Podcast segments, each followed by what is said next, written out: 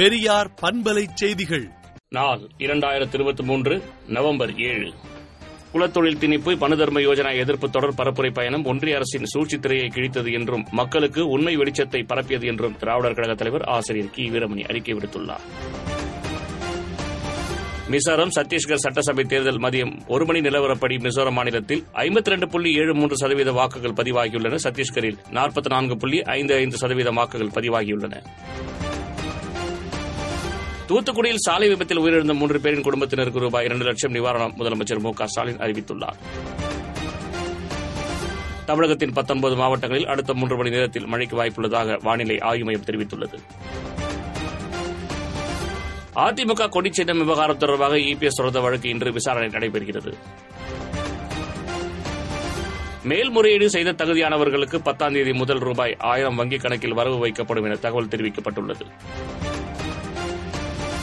மேட்டூர் அணையிலிருந்து குடிநீர் தேவைக்காக மட்டும் வினாடிக்கு இருநூறு கன அடி தண்ணீர் திறக்கப்பட்டு வருகிறது.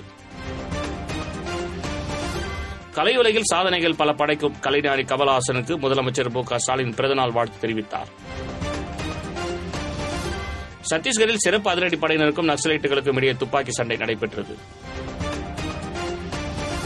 கர்நாடக முன்னாள் சபாநாயகர் டி பி சந்திரகவுடா காலமானார். ஒடிசா மற்றும் ஆந்திர ரயில் விபத்துகள் குறித்து நாடாளுமன்ற நிலைக்குழுவுக்கு ரயில்வே முழு தகவலை அளிக்கவில்லை என்று டி ஆர் பாலு கூறியுள்ளார். குமரி குலசேகரம் மூகாம்பிகை மருத்துவக் கல்லூரி மாணவி தற்கொலை வழக்கில் சீனியர் மாணவர் விசாரணைக்கு வரவில்லை என சிபிசிஐடி அதிகாரிகள் தெரிவித்துள்ளனர்.